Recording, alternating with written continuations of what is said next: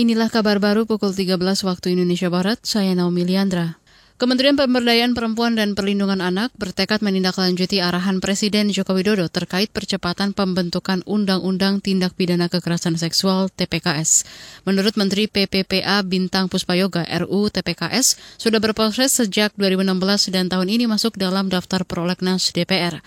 Bintang menyebut perlu langkah-langkah strategis guna mendorong percepatan pengesahan undang-undang tersebut. Kami bersama Kementerian Penerima Surat Presiden telah secara resmi pada tahun 2017 menyusun daftar inventarisasi masalah atau DIM dari RUU PKS. Namun rancangan undang-undang ini belum berhasil disahkan sampai pada tahun 2019. Berikutnya, rancangan undang-undang ini kembali menjadi inisiatif DPR pada Prolegnas 2020, berlanjut hingga kini dalam Prolegnas 2022. Menteri PPPA Bintang Puspayoga juga memastikan pemerintah sudah berkomitmen untuk bersama-sama DPR membahas RUU TPKS. Bintang berharap pengesahan Undang-Undang TPKS nantinya bisa menjadi payung hukum komprehensif, terutama untuk melindungi masyarakat Indonesia khususnya perempuan dan anak dari kekerasan seksual.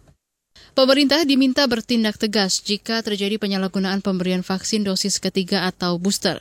Program penyuntikan vaksin penguat itu baru akan dimulai pada 12 Januari nanti. Ketua Umum Ikatan Ahli Kesehatan Masyarakat Indonesia IAKMI Ede Surya Darmawan mengatakan, oknum yang menyalahgunakan vaksin booster harus ditindak secara hukum guna memberikan efek jerah. Yang mesti kita cek adalah di Undang-Undang Kekarantinaan dan Undang-Undang Wabah serta Undang-Undang Kesehatan. Apakah ini sebuah pelanggaran yang perlu diberikan tindakan? Yang pasti ini menjadi merugikan kan? Ya pemerintah seharusnya bisa tegas, ini bisa menjadi ranah kriminal kalau memang ada pelanggaran undang-undang yang dipakai. Secara etika itu tidak etis lah ya, barangkali ya. Mudah-mudahan sih tidak ada tenaga kesehatan yang terlibat, tapi kalau sampai ada terlibat ya itu keterluan aja ada tindakan penyalahgunaan etika yang tidak benar. Ketua Umum IAKMI Ade Surya Darmawan juga meminta pemerintah mempublikasikan hasil riset ilmiah terkait keharusan melakukan vaksin dosis ketiga atau booster. Jika hasil riset itu menyimpulkan vaksin booster merupakan keharusan, maka IAKMI meminta negara hadir dengan menetapkan harga vaksin booster yang terjangkau masyarakat. Sebelumnya, pemerintah memutuskan untuk memulai program vaksin dosis ketiga atau booster pada 12 Januari nanti. Vaksin penguat itu akan disuntikan kepada mereka yang berusia 18 tahun ke atas.